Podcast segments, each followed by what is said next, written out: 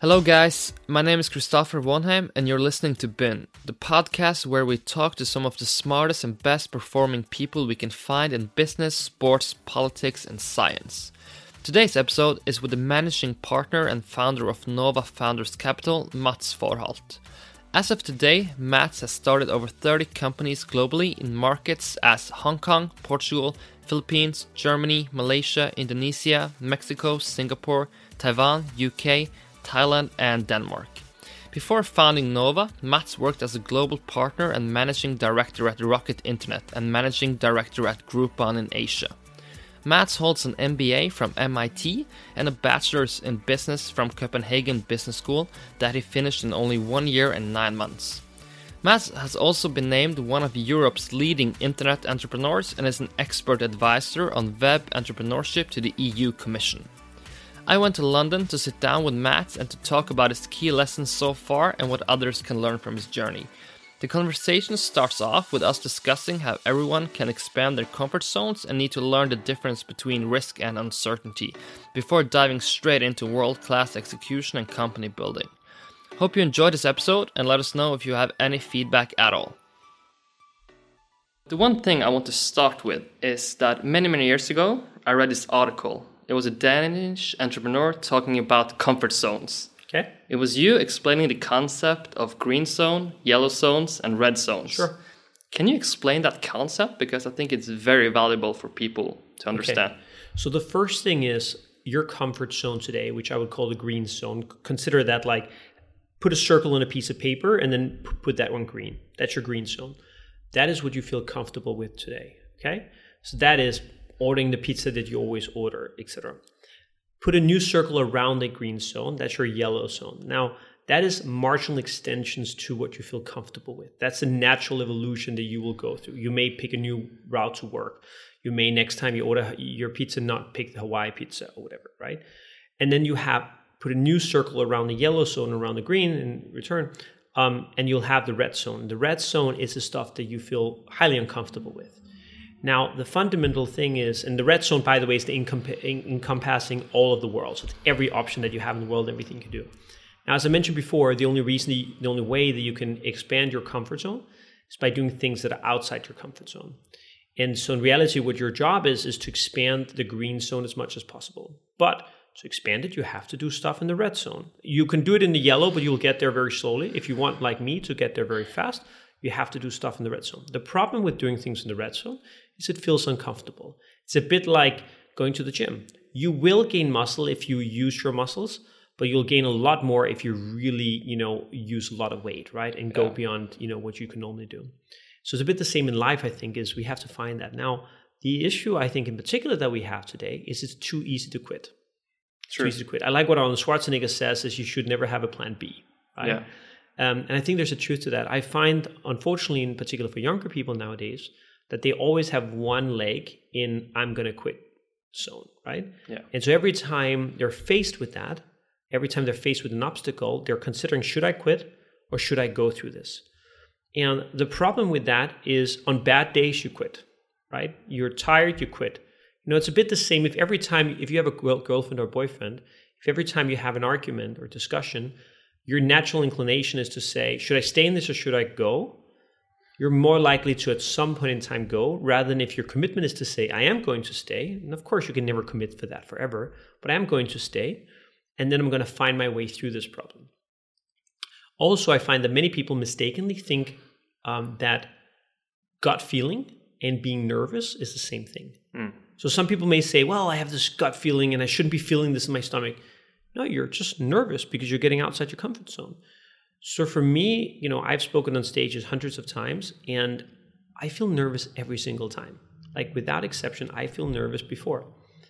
Does that mean my gut is telling me I shouldn't do it? No, it just tells me that I'm nervous. And by the way, I like being nervous. I like I don't like being nervous, but I like being nervous. You yeah, know what I mean? Yeah, I know. I like it because it means that I'm gonna try my very, very best. Yeah. Right? And I think we have to be very careful there that we don't mistaken com- uh, comfort, so, so we don't mistake being nervous for having a gut feeling that we shouldn't do it. I totally agree, and I also think it's a good parallel to another concept you I sort of learned from you. Is that there's a big difference between risk and being uncertain. Correct. Can do you want to explain that? Because Yes. that's also like No, I th- I, well, ca- well caught. So I think there's a huge difference between risk and uncertainty. And so risk for me is, I you have a 100 kroner, 100 euros, and I tell you, look, let's make a bet. You can either win 200 or you can lose the 100 or you can lose 50 of those 100. That's risk. That means you can end up with less. Uncertainty for me, which can come around risk, but uncertainty for me in its purest form is you have 100, you can either win 200 or you can keep your 100. That's like uncertainty. That means you're no ways bet worse off. So when I talk, in particular in the countries that we come from, Norway, Sweden, Finland, Denmark, even UK, Germany, places where we have very, very, very good safety nets and where you are very likely to land on your feet and everything will be fine. I'm surprised by how many people find it risky, for example, to go and found a business. Find it risky to pursue their dreams because the reality is there is no risk. I think very often there's just uncertainty. So the most typical example I use is, you know, I, I five years ago I tried to recruit somebody out of a uh, one of the top consulting firms to join a company that I had, and I was building, and I wanted him to join as a CEO, and I told him very simply, look, you can uh, if you join this firm, there is a chance it won't work out, but I promise you, no matter what, you will not be worse off. Meaning you can go back to that consulting firm, you can probably get tenure for the time that you've done other things. You'll most likely get offered much better jobs, much better paying jobs if this doesn't work out. And if it works out because of the equity and everything else, it's a no brainer. But a lot of people don't understand that. A lot of people are mistaken. And we have an incredible amount of, you know, we have 42 biases that influences how we think. And so just for everybody who's listening or watching, what a bias means, it's almost like glasses that you have on that are a little bit like dirty, right? It means you don't see really what's going on. So, an, an example of a bias is we have an incredible amount of uncertainty bias, which means that we want to avoid uncertainty for all purposes. Sometimes we'll, and very often we'll rather be worse off than being uncertain, exactly. right? We'll rather get certainty. That's why some people are pushing other people away because they have a difficulty with the uncertainty if the other person likes them, and therefore they'll get certainty by actually being overly aggressive or communicating the wrong way, whatever. Because at least that way they know the person doesn't like them. Exactly. Can we can we go back a few years? Uh, did young Mads uh, before going to CBS? What was your mindset like? Was it always being an entrepreneur that was in your head growing up, or I think first of all, people today are much more aware than people were 15 years ago, Yeah. right? So because of the internet, because of maturity, because of everything. So I think your generation, and you know, we're 10 years apart, are just much much smarter than mine was, and I think in many ways mine is probably than 10 years before that. Not because of the DNA being different, but just exposure. Um, that means that like people today, I experienced people in high school who knows what McKinsey is as a Yeah. consulting firm. I like I had no idea until I was finishing my bachelor's, and even then I didn't fully understand. Um, I always jumped down on the street corner and sold stuff. I always loved business. I always wanted to discuss it. I was I was reminded the other day that I was working in an ice cream store when I was 13 years old, and I was not as interested to service the customers as I was to ask the owners every question about their financials, okay? including the fact that when you make a soft ice um, and you do that on a cone, you don't actually put the soft ice into the cone, but you actually put it on the edge of the cone. And by making a circle, you know, sort of triangle cone going upwards of the soft ice itself, you're avoiding putting soft ice inside the cone and actually saving about 100%, uh, saving 50% on your cost of goods sold. But when the person eats it, it gets pushed into the cone so it looks like you're actually doing it. This is a very important part of the ice cream business.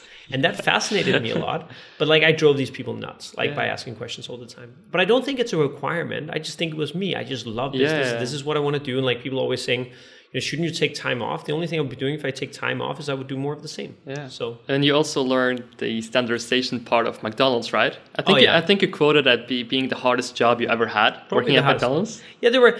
A, I'm really bad at manual labor, so that's probably part of it, which I, I think my, my, my family can testify to. Um, but but the second thing is McDonald's. You know, they they know how to get the most out of their people because Yeah. they know that one of their biggest costs are people, real estate, people, food. And so it was a place where I always say that if you're putting something down with one hand, you had to pick something else up with the other hand, right? That's how efficient it was.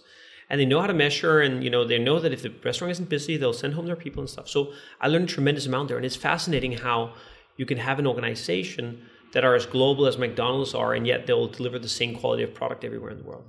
So I'll, I'll give you a fascinating uh, thing that I realized the other day. I was flying on an airplane, so I was flying London to I think it was Hong Kong, and on the way there, I was super warm. You know, I didn't need my blanket. I could sit there in my t-shirt. All those things flying overnight there.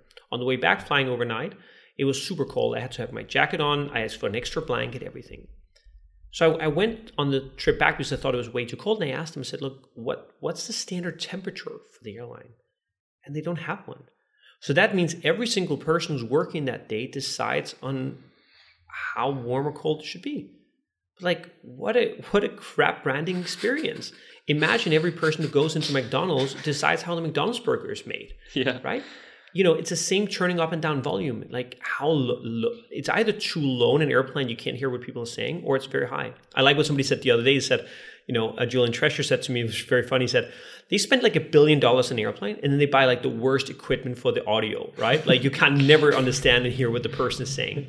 so what I loved about it was by getting standardization, it's not about stopping at standardization, it's about starting to innovate from standardization. Yeah. So, but by having a standardized approach and then having segments of your um, execution that then innovates and tries off different things, fine to try, but let's agree on how we get to 95% and then let's go from 95 to 100% by a bunch of trials and innovations around that. Yeah. So it's good that every airline, tr- like every plane, tries different things, but let's just agree on what's best practices first. Exactly. And I think it's about figuring that out as a business across the board, not just for your temperature, how you answer your phone call, how you do your marketing, how you fly your airplanes, whatever it is. Exactly. That's what I mean by McDonaldizing things. So, are you still the fastest one who ever finished CBS? Many that have done it the same. Uh, There's nobody who's done it faster from what I Okay. understand, but like Christopher, who's a colleague of mine here, has done it in the same speed, and I know there's quite a few that's done it since. But tell the idea. The, the- why did you do it? Was it just because you were bored? Just you just want to try to make it faster than everyone, Yeah, so everyone I, I did my for those who don't know. So I did my bachelor's in a year and nine months, and you know, for at that point in time, this is now uh, I finished in 2005, so this is now uh, almost 15 years ago. Oh my God, uh, I should- I don't know what happened to those 15 years. Who stole them? Uh, you know, um, so in those, you know, nobody had done it before at that point in time, and it wasn't like it sounded all planned when I put it like that. It wasn't really planned. It was um, after the first year in the summer, I was going to stay back and work anyway. So I wasn't going to go traveling. I wasn't going to do, do any of that stuff. So instead of instead of just working, I said, okay, let me sign up for some summer school classes, but let me make sure that the classes I sign up for, I then don't have to take in the fall. So I got them transferred all the classes, all the points that I got during the summer for this subject. I just had to do a little bit for finance, I think. I still had some other classes I had to do, but I said, okay, since I now have quite an empty semester, let me sign up for third year classes on my second year. On, on my uh, third semester, let me sign up for fifth semester classes. And um, and so I did that, and then I realized, okay, there was one class left in the fifth semester. Let me sign up for that, and then I'll take I can take the fifth semester off. As I finished that, I was now on the fourth semester, effectively my second end of my second uh, my, my second term, my second year. And I said, okay, well, why should I now go to school for another year just to do it? Let me, because I just had to write my bachelor's and take electives. Let me do that at the same time. So it happened quite coincidentally, to be honest, more than it was planned. Um, but, and this is the most important thing, is in Denmark, and because of the way the Danish society works, is nobody should think they're better than others. So what I received from people was not love, but hate. Likewise in Norway, by the way. I think this No, is same in Norway? no, Yeah. Nordic Oh phenomenon. shit! I'm sorry to hear that. I hope we didn't influence you. But so what I got was not love; I got hate. Right. So I got people who literally said, "Who do you think you are? Like, why would you do that? All those kind of things." And so I think the biggest lesson that I walked away with from that was not so much finishing my and saving a year of my bachelor's, um, but really starting to be able to try to do things differently than what people thought were okay. Yeah. And I have the same thing today. Like there are people who like me, there are people who love me, there are people who love what I do. Yeah. There are also people who hate me who have never met me and have just made judgment because they say, well, who does he think he is trying to build so many companies at the same time? Who does he think he is trying to work so hard? Yeah. And so I've just I've just learned, and I love the saying that says, if you ever find yourself on the side of majority, it's time to stop and reflect. Exactly. And I think that we have a tendency where I come from to say, if you ever find yourself not on the side of majority, it's time to start reflect.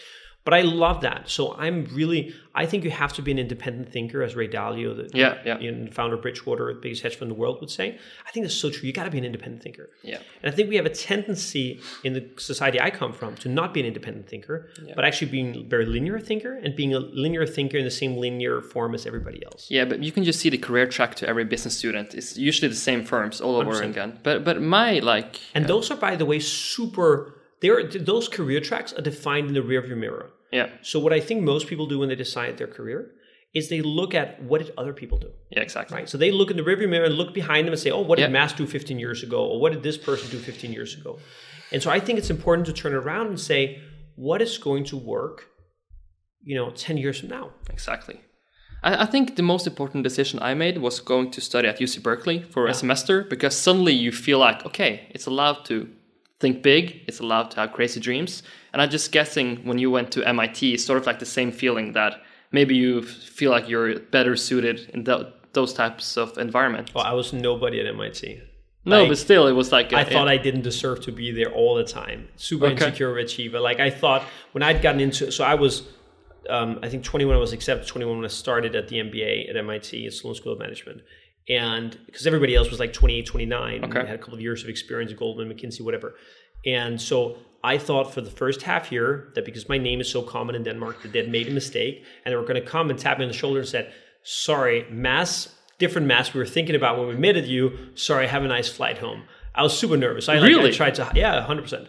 I really thought they'd made a mistake. So, but I, I tried to keep quiet so they wouldn't, they wouldn't find their mistake. But how did the classes go? Did you are you satisf- satisfied with the grades? first, well, Yeah. first of all, grades don't matter, Yeah, and exactly. second, yes, like you know, A, you know, B, whatever, and everything. So like four point five out of five or something. It was fine. It was like, exactly. um, but it really didn't matter. But more importantly, I, I TA'd I think more classes than anyone else, Yeah. which meant I got a huge amount of my tuition paid for by the school. But I like I was the only non PhD person I think to TA finance, as far as I recall. It's so funny. I was visiting Boston this summer, and I snuck into a summer class at uh, MIT. Oh, cool. And it was only me and a bunch of Chinese people. Yeah. so, so everyone Yeah. else was like having a vacation. All, the, all the Chinese were there, like Yeah. doing algorithms. Can we talk a bit about when you start working? You decided to go to McKinsey. Sure. Um, I think you said it's an extremely valuable school. You learn Sure. all the the things you need to know in finance. Yes. Is that correct? It was a Yeah. very good experience going to McKinsey. It was it was a super experience. I though always say to people, if you can get into McKinsey, you don't need to go. If you can't, you should go. Okay. Right? it's the same thing I say about university, by the way. If you don't, if you want to do a bachelor's, you don't have to. If you don't want to, you should. Um, so I think it was a really good school for me because I'm I'm because I'm not like most of the other people in that sense. I was not as structured. I'm much more future oriented. Yeah. I'm I'm a decent consultant, but I'm not amazing. I would be make much better partner than I would make consultant, right? Exactly. Um, which is, by the way, a huge problem that they have in these organizations, which is McKinsey, Goldman Sachs, etc. Is that what makes you a good analyst and what makes you a good associate is a completely different skill set than what makes you a good partner. Now, who makes a great partner are the people who can usually do both analyst and consulting very well, and then they know how to do the partnership stuff, or they have survived as an analyst and, and, Yeah, and then- consultant, and then they're very good as a partner. Because and you and you always find it like people who leave and contact us as an executive director in Goldman, I always know their personality because it's always the people, and there's nothing against it, but the people who are not as good at sales or don't like sales as much as other people do, which is when about it changes in Goldman Sachs, for example, what you have to do. But for me, McKinsey was a platform that A was the first, and I'd had other workplaces, but was the first that required me to be able to speak to very senior people. And in, in professional services, in particular, in McKinsey and BCG and Bain and the alike, you have to be very professional towards your clients. And I don't think I ever will become professional enough for what they require. Yeah. But I do think that um, it is a great platform for you to get to be presentable and be able to have those conversations and learn how to think super structured. Yeah, and I guess that was like the important platform before Rocket Internet came along. Um, How was that meeting about when you got the offer to go to Asia and fuel Groupon and it was very good. I was so I. It was very life is super random. So yeah, I, it's not linear, right? It goes up and down. yeah, and, and like, and I, while life is super random in a way, it's also a reflection of the amount of chances and things you do, right? So it was very funny. So I was sitting on LinkedIn, and back then LinkedIn was not as widely used as today, but I was adding people who had worked in similar organizations as me. So like, Facebook is a fairly personal network, at least was. It's getting less so. Yeah. LinkedIn has always been a network where you just want to connect. Like you just want to be connected as many because A, the algorithm pushes you more. B, it's more likely that somebody's going to contact you about a role. So I, I had connected with somebody who had worked for a similar a business that I had worked for, a company called Modern Times Group. And at one point in time, I just see it pops up on my screen and says he's changed jobs. And I just write, congratulations.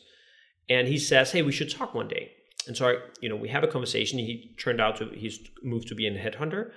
And um, we have this conversation, and he says, uh, "Look, I have this client of mine. Do you want to talk to them?" Which is called Kinnevik, uh, um, which is a big Swedish investment firm. And um, I, I, spoke to Henrik Persson, who's a good friend and you know had been a great advisor and mentor through to me uh, throughout my career. And he said, "Look, I have a couple of options, and one of those options was then talking to and meeting Oliver Samwer." but who had founded Rocket Internet. But mm. the funny thing was, had I not been in LinkedIn in that day, at that very moment, had the algorithm not pushed that update to me, I don't know what I would be doing today. That's crazy. And then I called, you know, I just, you know, and Kinnevik had been investor in Rocket Internet, and they, you know, I spoke to Oliver Samwer. He said his phone call started with, You now got 10 minutes to tell me about who you are, and then I'll give you an offer you cannot refuse. Something in the words of, uh, of The Godfather. And so I spoke to him. He offered me, I think, 40% less salary than I was getting, and I was going to work three times as much. And I thought that was a no brainer, so I took it. So here I am. So when you go to Asia, I think you managed around 3,000 people in the end there. Like that, yeah. How do you attack I, I that problem? Yeah. look, look, it's very simple. I think people always think it's harder to manage 3,000 people than it is to manage two. It's yeah. the other way around. It's much easier to manage many than it is to manage few. Um, first of all, you get to hire people who are very good at their job. It's much yeah. easier to find. It's much easier to find a great CFO when you like. Let me give you an example. My dad runs a one-person business. That means he's the digital marketer, he's the accountant, he's the salesperson, he's the presenter, he's everything. Right? He's a product developer. Whereas when you're running a big business, you can actually hire experts at everything that you need. So it was much easier way to do it. What is very complicated is having the belief, well, first of all, getting it, which was working day and night, only thinking about the business. I never thought about me. It was always about how do I do well for the business, which I always believe will ultimately do best for yourself. It was about adding massive value. It was about daring to to be wrong. So I, I would sit in meetings with 20 people, 15 to 10 people, who are much smarter than I am, who are much more experienced, and I would dare to ask the questions. When everybody else were nodding and agreeing, I would dare to say like, "Hey, I don't understand what's being said." And like I found so often, and probably every time more or less, that other people also didn't, but they were just yeah. too afraid to say it, or actually what they said didn't make sense. Exactly. So I've just learned over time to be the guy who says, "I don't understand what is being said here." But for people that doesn't understand how big Groupon was at this period of time. Can you just explain it to them because it was the grow it grew yeah, like it, was like it was like the thing. So it was yeah. just incredible because absolutely. So Groupon was according to Forbes at that point in time the fastest growing company ever, hitting a billion dollars in revenue in four years. It was the first company I think. And uh, at least from my memory, to raise money in that way, which by the way, since has become like everyday kind of thing almost.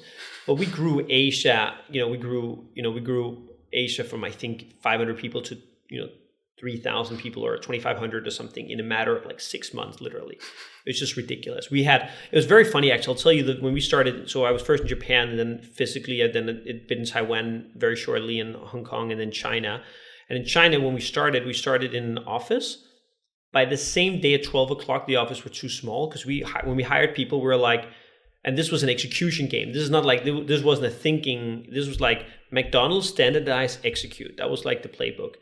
And so the quicker we could move, the quicker we could capture. And I and I don't like to pursue business model like that anymore, but it was a lot of fun and you know. Yeah. Um, but so we would hire people right away, but we'd also tell them, hey, why don't you call your boss and quit? And like don't, you know, and ask them if you can just not come again so you could start. And so we decided to move down to the cafe in the building. It was a big building. So there was a, a Costa Coffee, I think it was. And we sat in there and did the interviews. And we realized as we didn't have office space, we just hired them to work in the Costa Coffee. So what happened was we would start, I would sit in one table, I would hire somebody, he would then join me and he would sit at another table, interview new people. We start to work from the Costa Coffee until I think we were about 40 people working at Costa Coffee every single day. And the manager came over to us, didn't want to kick us out, but applied for a job with us instead, said like, what the hell is going on here? Like, can I join? And so that was how it developed. I think we moved offices three times in like three or four months or something. Just all the time was getting too small. Um, but it was also it was also time of unlimited capital, which I think is not always positive. Yeah. But the reason why I do think that more people at Groupon than at Rocket have been successful post um, post their career sir, is because Groupon was very focused on making money, despite them not yeah. being always as successful at it. It was a place where you focused a lot on your margins you focused on cutting costs, you focused on standardizing, you focused on always improving what you were doing. Yeah. And because it was a reasonably simple model, you could actually focus on becoming a better manager and leader in there. Exactly. And I mean, there's so much things we could have discussed here, but I want to sort of get us towards Nova founders. But anyway, you, you go back, you become a global partner at Rocket Internet. Yeah. Because you wanted to do other projects as well, but then you think that maybe it's time to start for myself. how's that process when you start Like, thinking so, about so it? So when, when Groupon was I, uh, IPOing, I went to Oliver and said, "Look, this has been great. I love it." But like, it was cocky of me in a way because I I I'd like been a Groupon for a year or so, and like I was managing so many people, and we had a joint venture partner in one country that wasn't fantastic to work with, and so I said I said to Oliver Samwer, who's you know both a global CEO for Rocket, but also was the ex-US global CEO for Groupon. Hey, look, I want to do other things. And Oliver, you know, for whatever reason, offered this 25 year old to get equity in everything that we would build around the world. It was a small equity check in proportion to everything, but honestly, unbelievably kind of him, you know, super generous. And um, and and then my job was to travel around the world. And for some reason, better or worse, Oliver really, really liked me, and I had an incredible connection with him. And so I've always believed in what Warren Buffett says, which is don't work for the company, work for the person. yeah. And so you don't actually join like so too many people are joining big names, but actually what you join is is joining amazing people. Yeah. And so it's like let me give you an example. You have a partner at McKinsey that you love. He's the best person ever you could meet. He now quits to build his own consulting firm. Do you follow him? And I think for most people they would say no because I want the brand. And like I'm surprised a few people say yes. I now get to work with that guy that I got to see one percent of the time before. Now I get to see him 100 percent of the time. So for me, that whole environment was everything was about Oliver Samwer and getting to work with him because he was ridiculous. He was before everyone else. I don't think he was amazing at everything, No. neither am I. But I think there was a core skills that he was very, very good at, and he had incredible amount of belief. And he let noise happen. He cared less about noise than results. Yeah. And for a 25 year old who is trying to find himself, a lot of noise gets created along the way, in particular in the aggressive way that I wanted to do things. And but he accepted that noise, and then he let me go on and try to do the best that I could do. And so I moved around the world for him, and for Rocket, basically founding and building companies. And so my job was to land somewhere, found a business, hire the management team, and then um, and then let them run the business, and either be continuously involved or let Oliver take the direct you know relationship with them. Um, first in Australia and later- on Southeast Asia, and to some degree over the phone. I was very involved in other businesses as well, but that was the predominant part of what I did. And what's the conversation like when you say to Oliver that now I think it's time to to build my own Oh, company? he, he got very he got very pissed. But like, look, I can understand it in a way. I you know it wasn't just building my own. There was there were certain other things okay. in there that I think he could have done a better job at. But like in a way, I I could also have been even more grateful. Like I Yeah. was you know. But I think.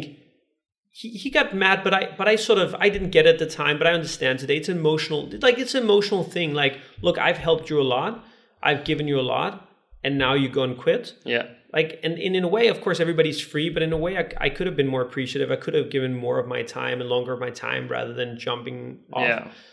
but and I, I don't know if i should have done it to be honest it happened quite rapidly um, and i honestly even when i quit i wasn't sure i wanted to go through with it it was if he had called he called me and and and wanted me to stay but in a way i didn't i didn't like the way he acted in that Okay. context Yeah. That I probably said, okay, great, then I will quit. Whereas if he had acted differently, I probably would have stayed. But I, I always regret, like, I could have finished it better. I could have given him more of my time, Exactly. considering everything that he did for me. But but it is a cultural component here because people from the outside view Rocket as a very demanding place to work, and it should be in that environment. But do you think sometimes the culture was too harsh, or is it hard to say because they were executing at such a high level and pace? It's a good, it's a really good question. I think, um, I think we had a tendency to hire fast, fire fast, where I think we should have had a hire slow, fire fast principle. Um, actually, sometimes we had a hire fast, fire slow because we needed everyone. I think we should have been more focused on building profitable businesses. Um, I think we were very honest and direct. I think we oversimplify things sometimes, which was easy in Groupon because it was a simple business model. But once you do e-commerce, Yeah. it's very complicated. I think we're too short term sometimes, at least when I was there. Um, but I, but I, but I think in Groupon type of business models, I think look, I don't think there's good and bad cultures. First of all, No. I think there's right culture for you, right culture for me, Yeah. right culture for someone else, and then I think that there are right and wrong cultures for certain contexts. And I do think that for a lot of contexts, Rocket has and probably to some degree have a- amazing culture um, for that context and those people. But for some business models it does not because it's too sh- it's too fast. Yeah, take Uber for example. Probably not the right culture today, so they had to change the CEO. But basically, the culture created Uber, so it's very hard like to be. hundred percent. And it's so like there's so often people are trying to solve problems before they. So you cannot solve a problem in five years today all the time and be successful. Like you have to. For example, if you're trying to build a technology platform that's going to solve all your problems five years out, like you're most likely going to fail because you're going to build a platform that's too difficult to build too difficult to maintain. And by the way you're going to be wrong anyways right? Yeah. and i have i have made that mistake. Like i've made that mistake of trying to build something that was too big and too complex when i shouldn't because i wanted to solve problems in five years. And so sometimes you just have to go and break shit and like you have to get yourself into trouble not purposely but because you're trying to do things the right way.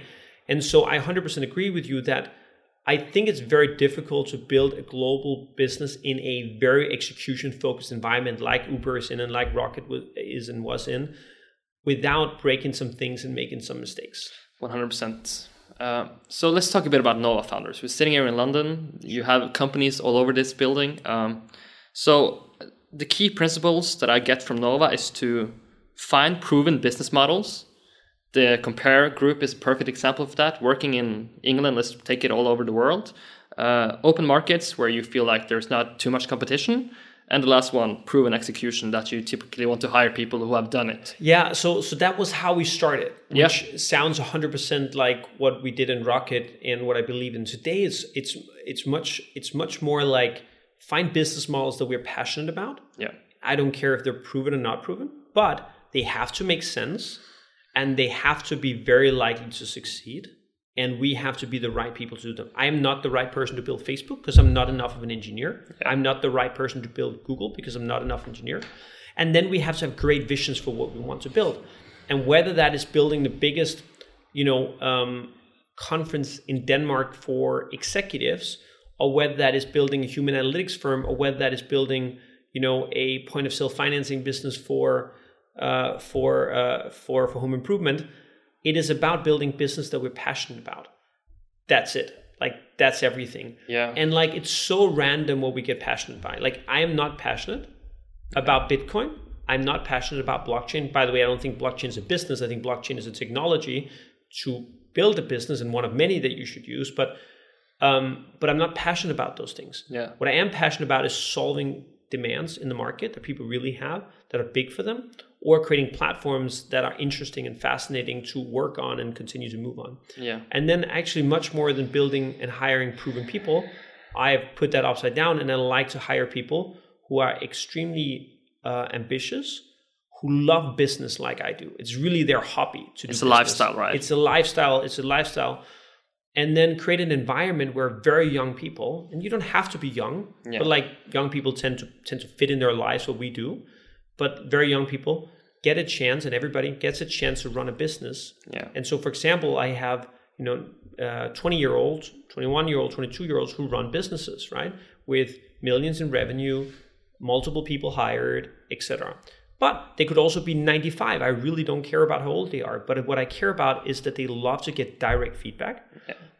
i want people who are you know this is this and building this business that they're building is a very big part of their life and they're you know they don't have to sac ideally they don't even sacrifice for it because it's what they want to yeah. do.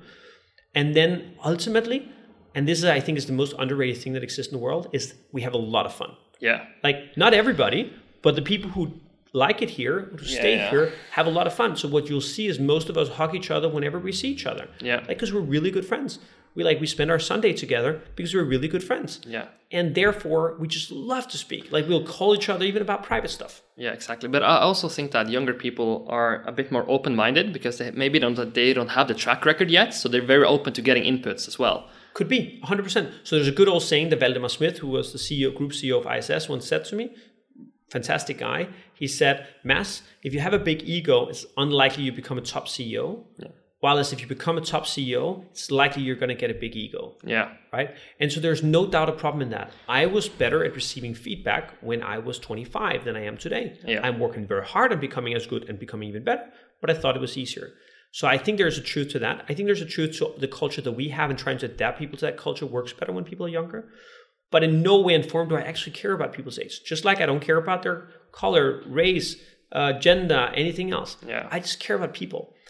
I love what I call whispering talents as opposed to shouting talents. So shouting talents is the one that everybody can see. Yeah. Everybody wants, everybody can see. I love whispering talents. Yeah. Whispering talents are the people who are just as good, but other people can't see them. Exactly. And the reason why I'm passionate about it is because for me, it's like building a business.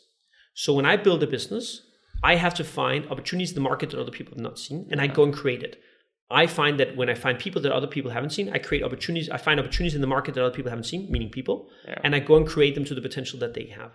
That I'm passionate about as well. And but the thing that I find very interesting is that I just recently read the book about Blackstone, and basically he Stephen says that once you go out and start on your own, when you don't have that brand behind you, it's so much harder than you think.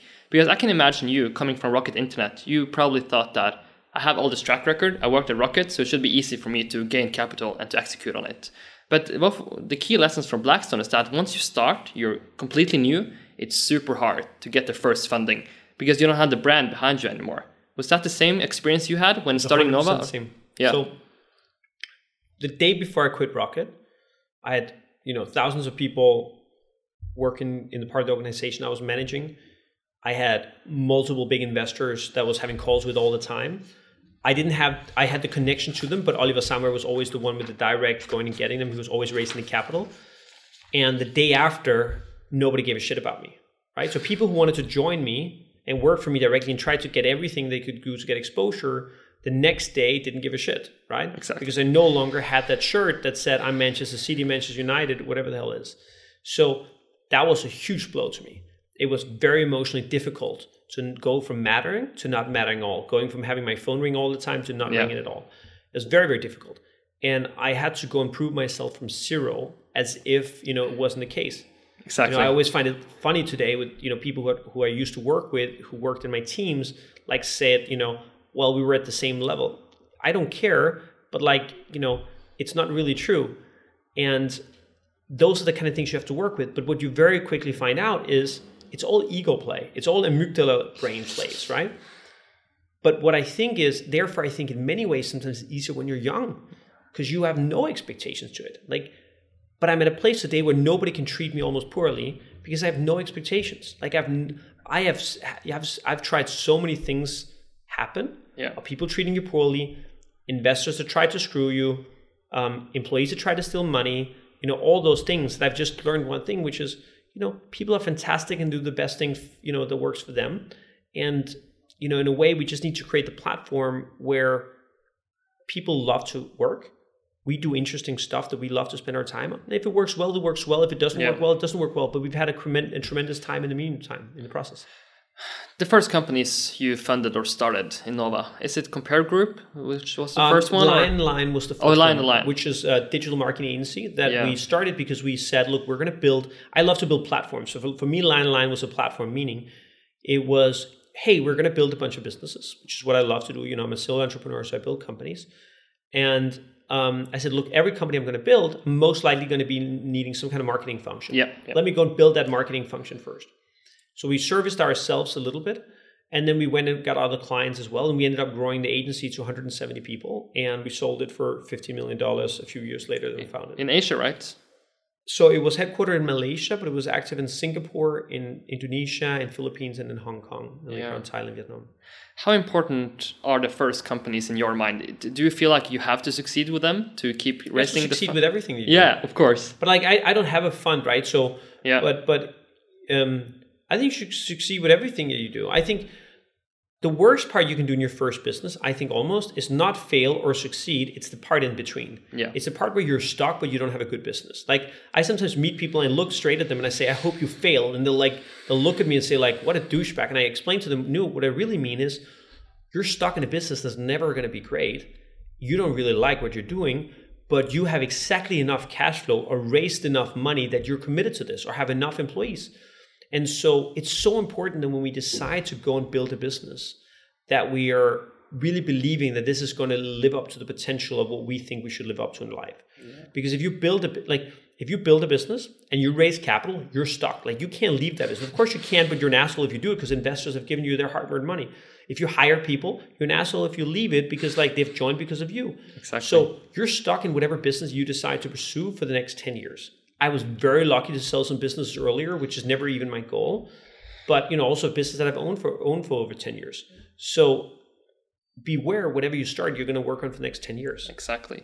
But now you also started buying some companies. We you just came from Denmark, Hmm. very successful conference. Talk a bit about the company there and also how you evaluate companies you want to get involved with. So, in general, when I evaluate uh, companies I want to get involved with, the first and foremost thing that's binary for me is do I think it's going to be fun? Like binary, very, very simple. I am not one for buying businesses because I don't have enough personal capital. So, if I buy something going forward and also historically, it's because I buy it out of bankruptcy. I like the hard things. And I found out that bankruptcy is an incredible opportunity because for me, I've built almost all the business I have from scratch. And so building business is what I like to do. Buying a business out of bankruptcy is like building a business, except you save three years of your life potentially. Exactly. And so you get a jump start. But if you're private equity, buying something out of bankruptcy is a lot of fucking work. So like not a lot of people want to buy bankruptcies, in particular not in the country that I come from. Yeah. So that's why I sort of you know tried that path as well. But um, look, eh, we, we had a conference that's a, uh, a conference called Present Summit where we bring together current and future leaders. So it's everything from the 23 year old who's ambitious and wants to become a leader to the you know to the 78 year old who is still running a business or just wants to stimulate his brain we bring them together we find some of the best speakers in the world every everything from probably the best leadership speaker in the world called Benjamin Zander we had a, a woman called Sharon Lechter who you know co-authored uh, 24 books including rich dad poor dad which is you Yep. know sold 34 million copies we had everything from that to julian treasure who i think is the most viewed ted talker speaker ever and so we bring them together. It's an incredible experience. Um, we invest a lot in the feel and the experience itself. And then um, we create an incredible atmosphere for people to network. And I can say all these things, and I know it sounds super promotional when I say incredible and great and all those things, but what I'm really referring to is what an amazing job the team did. They were so incredible. Is the customer experience at the standard conference too bad? And is it because I you said previously that you try to find industries which has basically shitty customer experience? Can you what is a typical experience in a conference and how can you ev- evolve it? Like I guess you guys did. Is it all about the network, the feeling about it, or Um, see if I reveal too many in- industry secrets here. Look, the answer is quite complicated and yet it's simple. The answer is like every other business. There's a huge competitive advantage of being very, very detailed in what you do and being um, and really caring about how to optimize everything. So I think the mindset that we bring works in a lot of other industries, which is we go in, we care about an extreme amount of details that nobody else cares about, and then we try to optimize those details together um, in relation to strategy that we have across it. So, what is the value proposition that we want to offer to the people joining? And how do we just create more value than anyone else in that value proposition? That's what we do. But honestly, it works whether it's Vendigo and home improvement financing or whatever it can be in the world. basically okay? So this is a segment that you you touched upon it a bit earlier, but basically some key lessons you learned from the people you work with. So let's start with Oliver. What was the most important thing you learned from him? Um, Oliver, one thing was uh, massive action, which is the same as Anthony Robbins says, which is really look, you want to find a law firm, contact 20 law firms. You want to find a telemarketing firm, contact 20 telemarketing firms. You want to hire a new recruiter, contact 200 recruiters, right? Um, so that was one. I think the believability that anything is possible in the world, Oliver had to a very large degree. And then I think the the third thing is, and this took me a long time, is really, my God, the amount of 21 year old, and for that matter, 46 year old, but 21 year olds who ended up running business that did an incredible job is outstanding, right? We really, you know, there's a reason why in general in life people don't get better right? It's very interesting. Research shows that doctors don't become better five years after they graduate because of lack of deliberate learning. It's the same reason why 65 year olds don't run every business in the world. Mm-hmm. So it means that actually people don't really improve that much throughout life. They get learn new things they overgeneralize they forget things they get less energy they get more energy but people actually don't improve that much. And so what i'm fascinated by is the opportunity to find the people who are humble who want to put together the ikea furniture but who at the same time have the energy and ability to go and have very senior conversations so they can go and sell the product or have the strategic knowledge so they can set the strategy understand how to lead And I think you can find that at every age. And so I was very fascinated to see how weird kinds of talents that we were able to find that we didn't expect to find that were just outstanding. And you, you can't always predict it, or very rarely can you predict it by resume. Yeah. Next one, Stefan Brun, your partner, right? Stefan is um, Stefan is my is my Wikipedia. Like he's a live version. I think he knows more than Wikipedia does. Why? Just reads a lot, or Yeah, he just like he, he reads so much. A he reads so much. He's so interested. He remembers. Stefan is very uh, is very. First of all, Stefan is a rock. I mean, like we've worked together for a long time. He's extremely knowledgeable. He really challenges me, which is fantastic. He understands things much deeper than I do.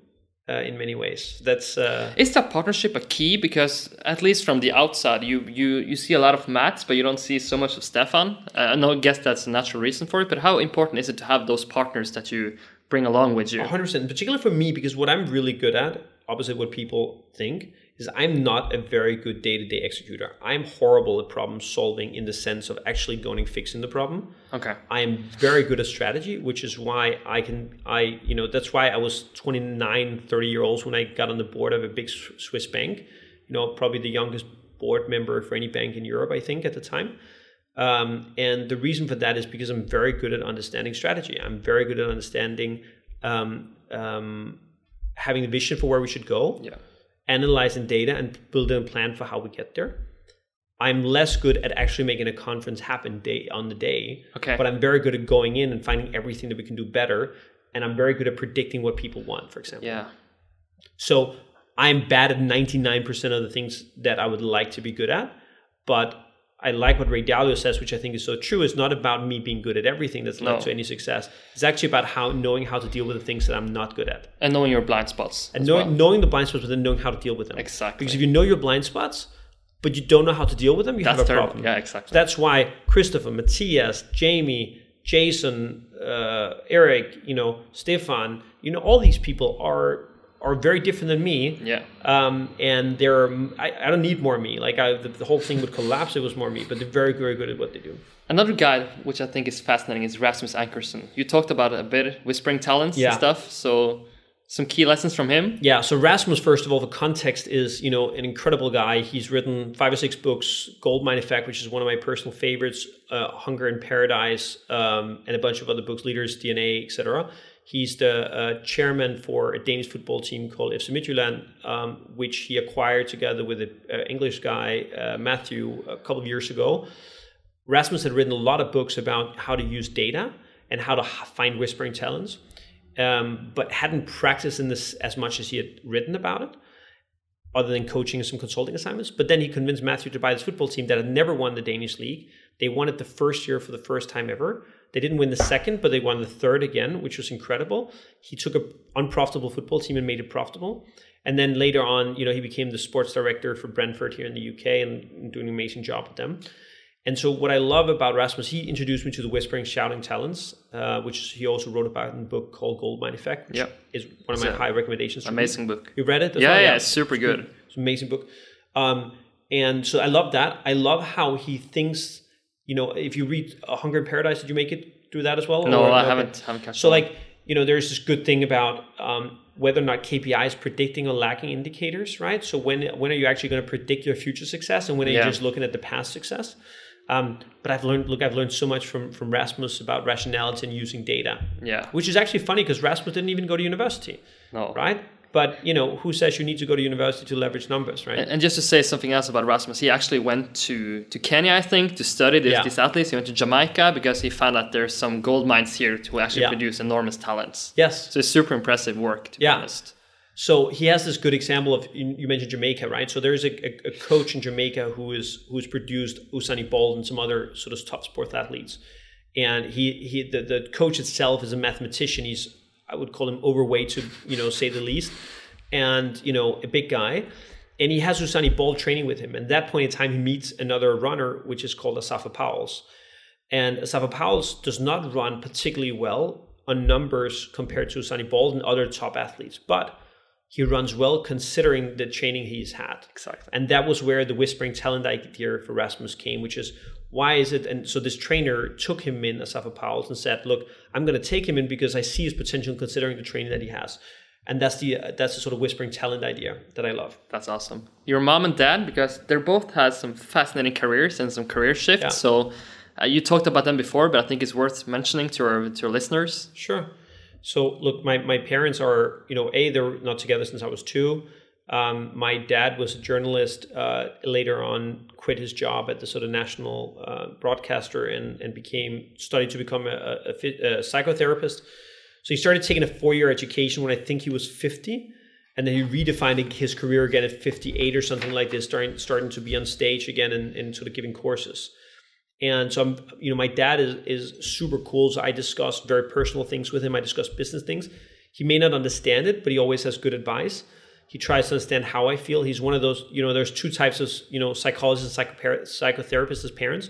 That the ones who knows how you should feel and the ones who actually ask questions, right? Yeah. And it's always harder to give your own family advice. But my dad is very, very good at it. So he always asks me questions other than, you know, instead of telling me how I should feel or how I should behave my mom is the most loving person in the world. Everybody, you know, I, I can still burp and she like claps and you know she's she still rubs my feet when I'm lying. I think we we're all with with our parents. We're all like ten years old again or something. Exactly.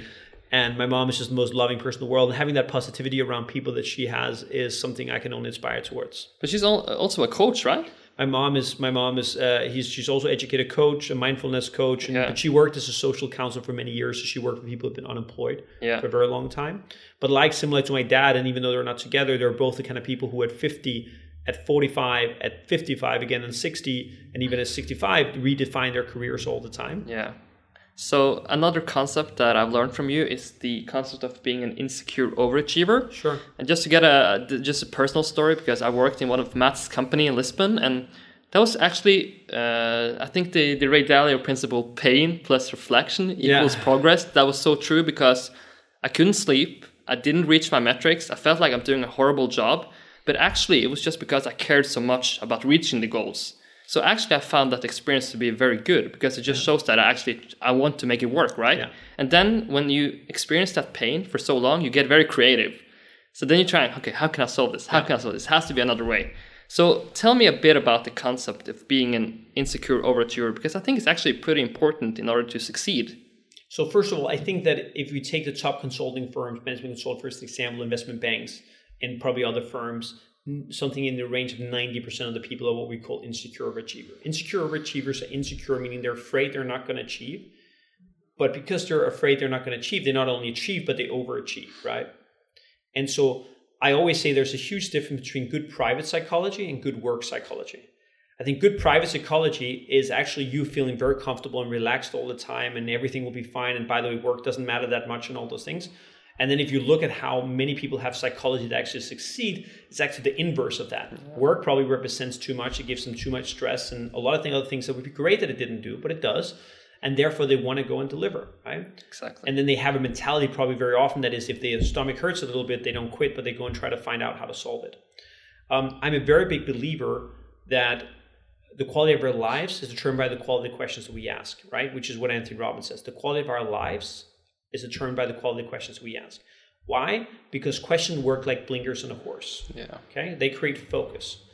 Now, so I think what is the most important thing to work on in the world is not how to answer questions well, but how to ask questions well. Because you can only get the answers that you of the question you ask. You ask somebody, why is this person such an idiot? You will get an answer. You ask, what can I learn from this? You will get an answer. And so I've, I've worked a lot of this. I've been fascinated by this topic of how to ask better questions for the last 10 years.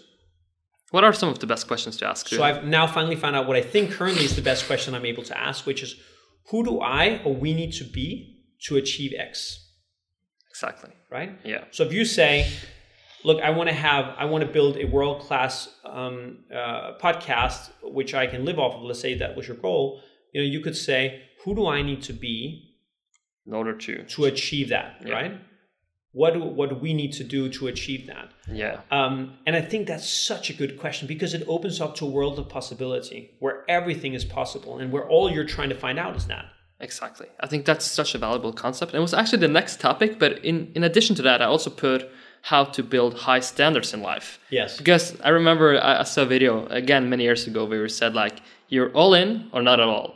It was related to sugar at the time. I don't know if Yeah, you kept that yeah. promise, but you, you I think you said like if you want to build a new habit, you have to go all in or just forget about it. How do you build habits and can you talk a bit about that? Look, I'm I, I would love to be better building habits to be fair. I am a little bit extreme at times, so like I don't eat meat, I don't eat sugar, and you know maybe tomorrow I don't do something else, right? I don't know I don't know if I think you have to be like that. I Okay. usually say the number one thing you can do if you talk about food is to be disciplined enough to eat it in moderation. Yeah. The second best is to not do eat bad stuff at all, and the third best is to eat too much, right? Exactly. But I don't know. Maybe I just can't get to moderation. Maybe that's my issue. Um, but I do think that the standard, you know, the person with the highest standards may not win the battle, but definitely wins the war. Exactly. Right. And so our standards really defines who we are. And so what are standards? Standards is when you don't live up to them or achieve them, you don't feel comfortable with who you are. Right. So for example, certain people can get a B or a C or an E and say, Great, I got a C, that I'm really proud. And other people will get an A and say, like, shit, I didn't get an A plus, right? Yeah. That is standards. And so we all have standards. We may not be conscious about our standards, but we all have standards. So I know that the weight that I have right now, I was uh, eight, I was just 80 I was I'm 80, 100, 100 I'm 185 tall and I weigh usually around 80 somewhere. I was just weighing 84. Now I'm I, I just today for the first time in a while I'm below I'm 79 something. I have big bones no, um, and um, and that but like I was uncomfortable at 84. That is a stand like that's a standard. My standard is I need to be closer to 80, maybe 78 even. So I was above my, and that's when I start to feel bad. You're like looking down at me now. Is it? Yeah, I'm just like I'm just trying Okay, to. How much do you weigh? I think around 80. 80, And I'm the same height as you. Okay. Guess. Shit, So, okay. Yeah. But no, no, no, but exactly. But you look great. Uh, For everybody who's just listening, he looks great. Um, and so, um, so anyway, so uh, so so so my my point of this being um, that that's our standard. Now the problem is that we have. It's not the problem that we don't have standards. We all have standards. The problem is just we're not conscious about them. So if you want to raise your performance, raise your standards. I'm a big believer Yeah. in that. So how do you raise your standards? Well, one, you become conscious of your standards. You redefine your standards because it's not enough to just say I want to be a billionaire. You have to figure out why that's important to you, and then you try to associate yourself with people with higher standards than you. Now, different areas, different associations. Like, don't associate yourself with me for like working out. Like, you know, you should do better than that. Go and look at somebody else. Mm. Maybe for certain parts of business, maybe I'm the right person to look Yeah. at. Maybe not. So different areas, different you know people. I also think it's super important to to be aware of the fact that high standards compounds as well. Yes. So basically, if you if you fuel or if you put together high standards with compound interest, yeah, basically have a winning formula. Very well said. You should get that one trademarked. Like that will be quoted on the internet. soon for you. I think it's well said. Uh, I want to do a quick uh, fire here with uh, some overrated or underrated concepts. So I say a concept, and you say according to you if you think it's underrated or overrated. Cool. So just start with being a good salesman. Overrated or underrated? Underrated. Why? Um, because everything is sales. Like your team convincing them, convincing your girlfriend what to watch in the movies, like convincing your your your kid. Like I have a two and a half, three, soon to be three year old. You know, convincing him to put on both shoes. You know, that's like sales right there. That's like hardcore sales, by the way. The hardest stuff you can do. You know, getting him to wear, get him to wear a jacket. Um, so I think it's just everything is like I love what Zig Ziglar said, which is um, if you're in, if you do anything with people in life, you're in sales, which I think is very true. I agree. The, let's go some on some tech questions. The impact of self-driving cars next five, ten years. We talked about it for so long, but it's not so much happening quite So yet. I think it's overrated.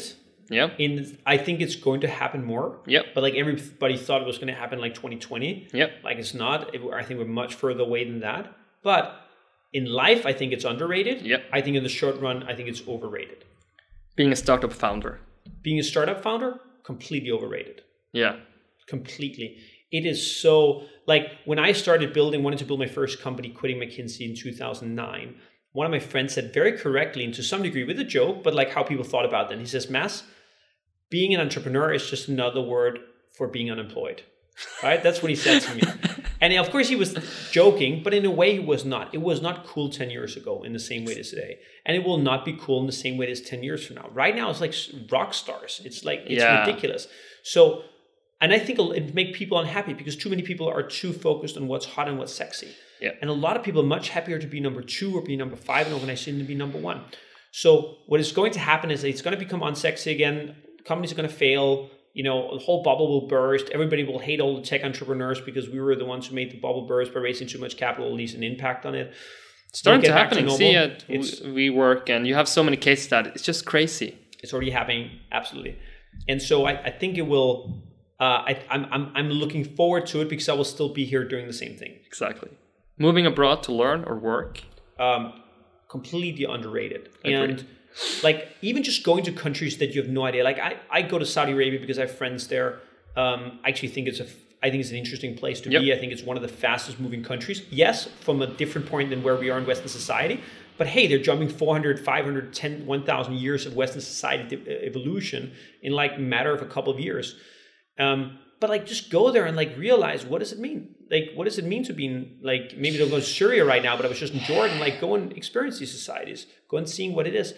And I think there's a big difference still between going somewhere on holiday Yeah. and actually having to live there because you have to integrate yourself to the society in a different way. And you have to you're getting challenged on what your beliefs are that you thought were obvious. Yeah. And I love that. I couldn't agree more. And by the way, you can be whoever the hell you want to be Yeah. when you go to a new country. And that That's super fun, right? Yes. You start over again. You start over. Who do I want to be? You forget everything your parents have told you, everything your Yeah. teacher told you, all your friends who told you Yeah. you couldn't be anything or you couldn't achieve X, right? Yeah. And you could be that in a new country, in a new country. Super exciting. Building your own personal brand and business. Um, um, it was underrated for me how much brand means. I think over people probably other people probably rated correctly. I think I didn't understand the importance of brand. Um, and I don't mean personal brand as in Yeah. doing podcasts and you. I just think just understanding what's getting communicated about you and actually being on the forefront of communicating that yourself. Yeah. Somebody, it's much harder to redefine stories than it is Yeah. to define in the first place. I let too many people define who I am in Exactly. society, uh, and but look, I wouldn't have. I don't know if I would have changed anything, but I, I definitely want to do things differently for the next ten years than I've done the last Yeah. ten. Difficult dilemma to centralize or decentralize. Decentralize. Yeah, but the theory is that, of course, centralization takes down costs, Mm-hmm. makes it more efficient. But it's hard to make people feel like an owner in sort of when they're. Hundred percent. Like it's like I always say, centralization works better on slides. Decentralization works better in real life. Or in For- Excel, right?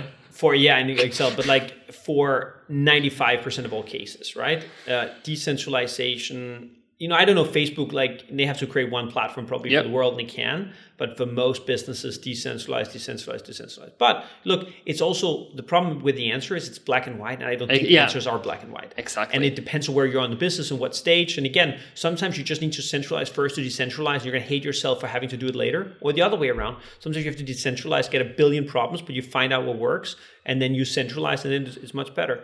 So you also have to be aware sometimes that it's an evolution. You can't jump the steps. Definitely. So this one is called finish the sentence or paragraph. So I start off and you finish, Finish. the sentence. Finish. I already started there. Yeah, good. The best businesses that are built needs to. um, needs to have passionate founders, My worst decision ever in business was not to hire the people that I need today five years ago. The only way the Nordics can become a relevant global innovation area is to. um, start to actually work more hours. I think. like I realize And we don't regulate uh, like innovation out of the country. don't regulate innovation out. No, but actually a completely different thing. I don't know if you have that in other countries, but in Denmark, we have a tendency to speak very negatively about rich people or about CEOs, about people who perform. Of course, it's the same in Norway. Oh, it is it Worse, but like, probably. Okay, but like, I mean, what are we trying to speak poorly about the people who are going to create, be part of creating the future? Like, we're gonna we we tax them too high, and now we're gonna judge them very very tough. It's the same people, by the way, who say don't you know don't generalize, are the same people who always generalize about CEOs Yeah. right? So I think it's a really big problem that people are teaching. Like, if you go to India and a dad s- stands with his son and they're dirt poor, and somebody drives by in a Ferrari, you know what they say? The dad says to the son, "If you work really hard, son, you may achieve that one day." If that happens in Denmark, or maybe in Norway, maybe in Sweden, maybe in other countries, the dad says to the son, "That guy has probably stolen the money. He's a crook. He's an asshole. He's Yeah. something." Like, how do we expect our kids to go and achieve if we told them that when you achieve, you're a bad person? This is so damaging for society. Like, I have no understanding why anybody would. Yeah, no, I do understand why people do it emotionally, but I have no understand logically, no ideologically why people do it. My favorite business books ever are.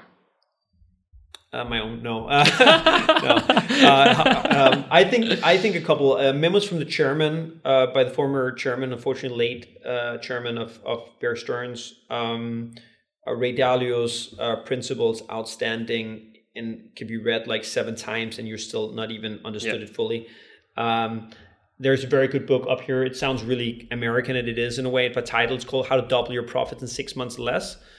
Um, I think the 3G Way is a very good book. Um, uh, the Art of Possibility by Benjamin Zander, uh, Rich Dad Poor Dad by Sharon Lechter and Robert Kiyosaki, Seven Habits by Stephen Covey. You know, these are like must-read books for me. Yeah. Um, I would add Ben Horowitz books as well. Ben Horowitz, hard, hard thing about hard things. Yes, uh, I'm thinking about because I give out a lot of these books when people come here. I think those are some of the most important ones. Um, but like, look, there are so many incredible books, but those I think are like must-read books for me. Definitely. If people want to become successful, they need to one, work their ass off. Two, ask the right questions. Three, be willing to have other people think they're wrong. So we're coming to the last paper Mads. Uh, uh, uh, uh, the graph you had is it's one of the most amazing graphs I've seen in my life, and it's basically uh, pissing off people and your impact. Can you explain that? You remember that graph, right? Yeah, 100%. So first of all, I completely stole it from like a search on the internet somewhere, but like it's it's very famous. It says it's a graph that has two axes to it. So one of them is how big is your impact on the world, and the other axis is how many people you've pissed off. And which like, grows exponentially. Which then grows exponentially between the two. But there is a correlation between people pissed off and like impact in the world. And of course, this one was actually done before Trump, so that may even be more true today. But um, I think there's a truth. Like the problem in the way is many of us, if we had lived, you know, X, no, no, hundreds or thousands of years ago, whenever it was, and gone to people and said, look, the world is not flat, it's round you know, a lot of us would not have communicated that. Like a lot of people wouldn't have said it, or they would have looked. You know what would have happened? They would have said it, put it on Facebook. Somebody would have made a bad comment. They would have changed their mind again, right? Yeah. Like that's what would have happened. Um, and so you got to be willing to be told you're wrong. Yeah. Like a lot of people say to me, but Mads, like the other nine people in the room in this board think you're wrong. So what? So did yeah. those, for me, it's the same as saying the I say the world is round and like you say it's flat. Like it doesn't matter to me. Yeah. Um, and so my goal is not to have everybody agree with me. My goal is to be right. But this is so important because people who are ambitious need to calculate that if you're going to get out there, you're going to have maybe some bad articles about you. You're going to yes. get into situations that maybe you're not proud of, but you have to go through them. It's sort of like Ray Dalio says, you're going through a jungle. Of course, that experience is going to yes. cause some things to happen. Yeah. But I think I'm taking from the Nordics perspective here because once you're pissing people off, maybe you you feel like okay, I'm doing something wrong now because I shouldn't make yes. people. But it, this is so important to understand that you actually have to do that in order yes. to have the impact you want to. 100%. So it's not a goal to piss people off. No, no, no. But but a lot of people like status quo and a lot of people don't understand the future until it's arrived. Like I really am the opposite of believing wisdom of the crowds. I think the crowd is always behind, and by definition, they always are because they're always early adopters, right? So like so many people, my dad who said like I will never own a cell phone. Yeah, of course he does. Like he doesn't go anywhere without it, right? So people are just behind, and that's fine. We have to, of course, be honest and listen. Yeah. Are we being, you know, are we being unfair? Are we being wrong ourselves? You know, listen to the data and what they say. But I've had plenty of situations where I think people were significantly wrong, even though there are more people, 10 times more people who said that they were right than, you know, I was, right? Yeah. And I still feel like that today. But let you, do you let articles that you said, there were one article like Mads only shows his successes, but don't yeah. show us that. Does that bother you? Because you're yeah, a human being, right? So it's very hard oh, to it like. It bothers me. Like, that destroyed, like, it destroys an incredible amount of life joy for me when people do that. I don't understand why people have a tendency to want to make other people feel bad. You know, I because get it. Sell little, clicks maybe on the newspaper. So I get it. That was about to say. I get a little bit more if you if you if you're a journalist and you know, a it's part of your job and like that's your modus operandi and all yep. those things. I get less people want to put bad comments on other people's stuff. There's so much to put comments on in social media. Just go and bring people up. Like, yeah. go and help people to make people feel better. Honestly, it's a bit like you know what the cool thing about making people feel great is opposite money. There's unlimited amount of the potential out there. Exactly there's unlimited amount of potential to be able to make people feel better. But when you make people feel worse, you're like it's like taking money and burning it in a way. It's like taking food. It's like taking food and burning it, right? We don't have enough food right now. We should have more food for the people who don't have Yeah. it. But like we're not going to take the food and burn it. Like that would be ridiculous. Why do we do that with compliments and like telling people how great they are and how amazing they are? And you know, it's it's challenging because of course we also want to tell them what we think is right. So it's not an easy thing No. but I, I just I'm super conscious. Even by the way, I'm inverse about what most people are. So I get politer the further down you go in society, and I get harder and more expecting the higher up I go. Most people suck up to the Yeah, and then they- and then when they go down to the cafe, they're rude to the staff. I am super nice to the homeless on the street. Yeah. I am super nice to the you know uh, the, the staff. I am, if anything, you know, tougher or more expectations as you move up in society. Super important. I want to talk a bit about fatherhood. How has that changed you? There's a new boss in the house. Can you tell me a bit about that experience? Because you go full full in on the businesses. So ha- has that changed you? Some people have to like take down the the amount of work when they become father. I don't know. How has that situation been? I think it's changed me on a couple of points. So the first point is now I really think one of my big mantras are high sense of urgency and input, um, very patient and output. Right. So that means I think most people are very, very, very patient in input and very impatient output. What does that mean? That means they are have the manana syndrome on execution. Hey, I'll do it tomorrow. I'll do it later. They don't take massive execution, etc. But then they want to achieve results tomorrow. And I think part of and, and I've probably always been impatient input, impatient output. So that means I've always been very hardworking, wanting to get things done today, this next hour, next 15 minutes. But then I don't understand why the results doesn't happen right away. I think having a kid has given me a very long term perspective on output. Yeah. So that's the first thing. So it's changed me. I am, you know, uh, become softer than I was before, which is relative. Because I'm very like. Here's the thing: people don't get it. First of all, I'm a super introvert, right? And a lot of people don't get that because I'm decently good at speaking, but it creates problems for me because people don't understand why I don't always want to socialize. They don't understand why when I'm with people, there are very few people I can click it well enough with that I I I get super energetic and I just want to do it. I remember somebody said, you know, why did I never want to take him out for a drink? Somebody that we work with. And it's just because it's just they would uh, understand that if I was like a super nerd who was sitting in front of a computer all the time, but because I'm I'm sort of extroverted in a Yep. way, people don't understand that like I need a lot of time to myself Yeah. and I am social. I can't be socially awkward as well. Like I have bad jokes and like I'm not, you know, I, so I'm not always funny as I want to be, and I sometimes have a hard time finding myself in a group and you know those things. Um, and so in a similar way, I am sometimes very direct and hard with people, mostly because I'm very hard on myself, and I sometimes project that over. But also because I, as a person, really want honest, direct feedback from people. I want to be told what I don't do well. Yeah. And I've sometimes projected over on other people who actually want to hear what they do well. But I've always gone to my boss and said, "Don't tell me what I do well. Yep. Just tell me what I can't do better." Um, so, but having a kid is making me more soft around the edges of those things. I hope I get even more over time. I want to be a lovey-dovey, cuddly bear on it. Um, but um, but that's part of it. I, I whenever I'm in London, I bring my son to work uh, to to uh, the nursery every single day without exception. Never missed a day. Uh, when I'm in London, I spend my whole weekend with him. You know, we go to Legoland. We have a we have a, a yearly subscription to Legoland. We have a yearly subscription to the zoos here. Go to the zoo, Legoland. I spend all day with him. Yeah. But not everything is about him. So I usually I got my mom came with this really good example for me, which is imagine that you and your partner and everybody else is on a line of a circle. So you draw a circle, everybody else is on that line. I think you have two options as a dad or a mom. Do you put the kid in the middle or do you put the kids on the circle line? If they're on that line of the circle, they're one out of how many participants are in that circle. That means if, if, if you and I have a kid together, um, we're three people in that circle. That means we get roughly a third each of attention. Maybe the kids get 50%, we get 25% each, whatever it is. But that means that everything is about them. When people put their kids in the circle, in the middle of the circle, everything is about them. Yeah. And that's what I think leads to not great parenting, is my belief, because I don't think it's happy. It's not great for the kids in the long run. But I think it also leads to unhappy parents, which anyways Yeah. leads to unhappy kids. Yeah. So what I what I'm decently good at is to say on a Saturday, look, we're gonna go to Legoland. We're gonna spend seven hours there. We're gonna have a lot of fun together. But before we go there, Dad has a meeting which you're gonna join, Yep. and we're gonna have a one-hour meeting with this person that I want to meet. And you know, you can join. You can run around, play football, or you can be part of the meeting, listener. You can sit on my lap and we can cuddle while I talk to this person. Yeah. Or you can do whatever. But Not not 12 out of 12 hours in that day is about you.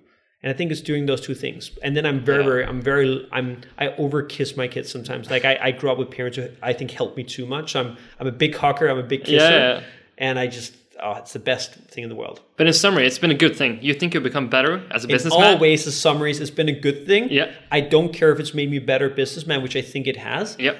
But I care about the person it's made me and how happy it's made me and how we have the most, everybody, we, I think we have the most amazing kid in the world, but I guess everybody thinks that. But other parents tell us as well, just to be clear. So maybe they're biased or paid to do it. But uh, look, it's the most amazing thing in the world. I would give everything up tomorrow. And if I feel like I cannot deliver as a parent, Yeah. and if I think I'm not being the right parent that I should be, I will stop doing my business things in a heartbeat.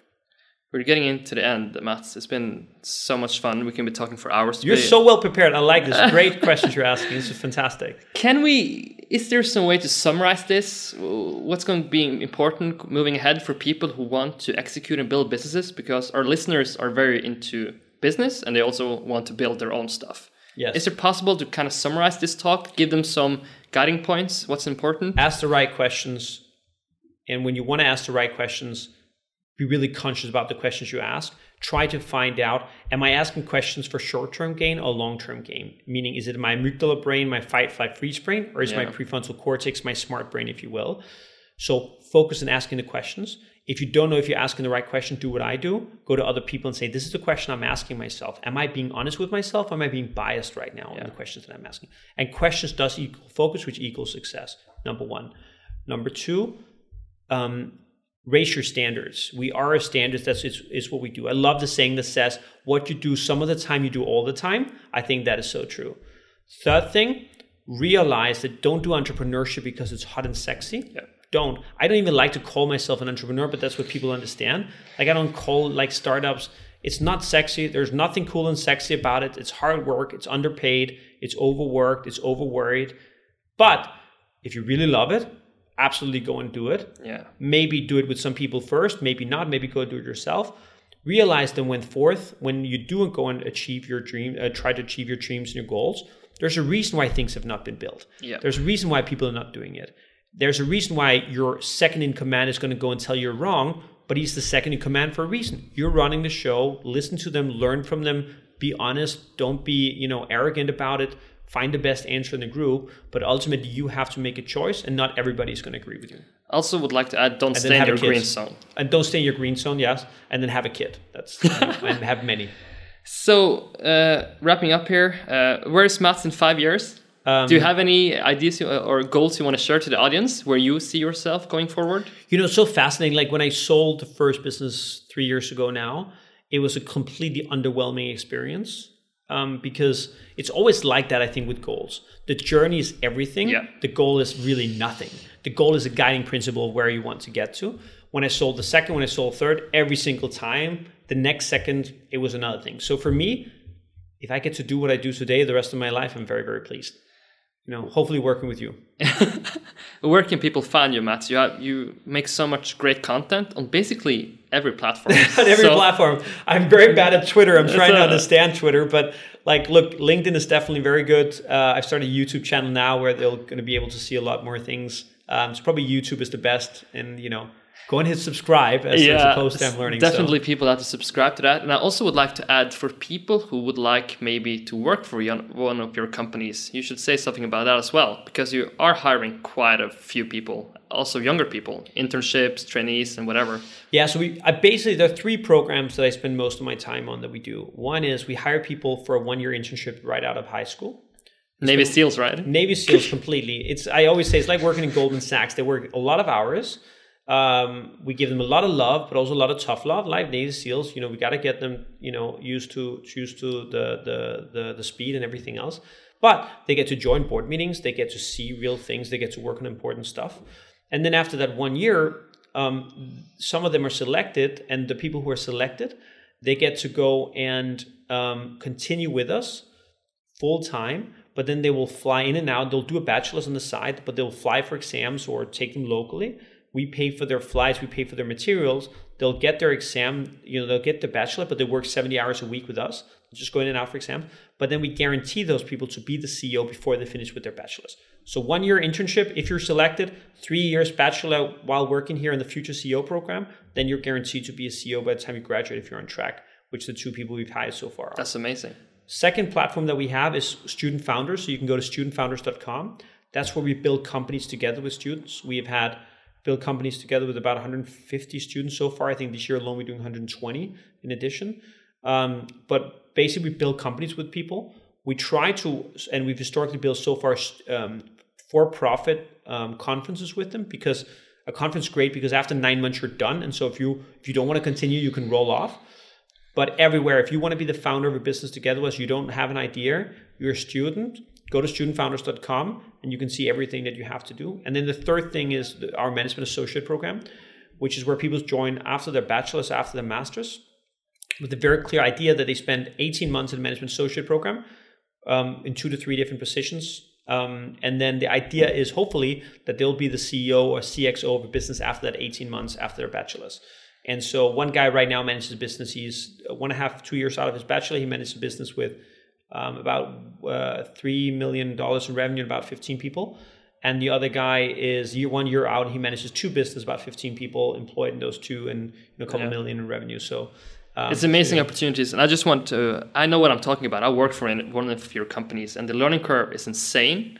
And basically, you're so grateful afterwards because even though you have some pain along the way, you look back and say, "Shit, I learned yeah. a ton right now." That's what we hear from everyone is it's actually very difficult even for the internship program the people go to university they feel like and they're extremely accomplished they feel like their learning curve is, is declining so it's it's always the same thing who would you rather have as a coach pep guardiola or somebody who's very relaxed you want pep pep is going to have high expectations pep is going to expect you to yeah. deliver pep is going to do all those things it's yeah. going to be love but it's going to be tough love as well right but you want him not every day. Yeah. Like some days you just want love, some days you just want to cuddle. Yeah. But really, if you want to go and go into battle, you want that guy. And that's what we are here. But we have that with a lot of love and really, really yeah. like each other, which is the most important. Work super hard, then celebrate the championship. That's fine. Celebrate every day. Yeah. Like, life is just one big playground for exactly. the part of the world that we grew up in. I love the analogy, Mads. And I would say, in terms of startups, you're the Pep Guardiola of that. So people should definitely at least get the information, see it out, and maybe apply. So Mads, thank you so much for taking the time. It's been awesome chatting to you. Great to be here. Thank you. Hi everyone, Christopher here again. If you liked this episode, we would love if you took the time to rate, review, and subscribe to us. It helps us connect with more listeners that want to learn from the people we interview. You can also find us on Instagram, Facebook, and YouTube by searching for Bun, or you can check out our homepage bynorthernnorway.com for more content and exclusive news. We appreciate you listening and hope to see you in the future as well. Bye.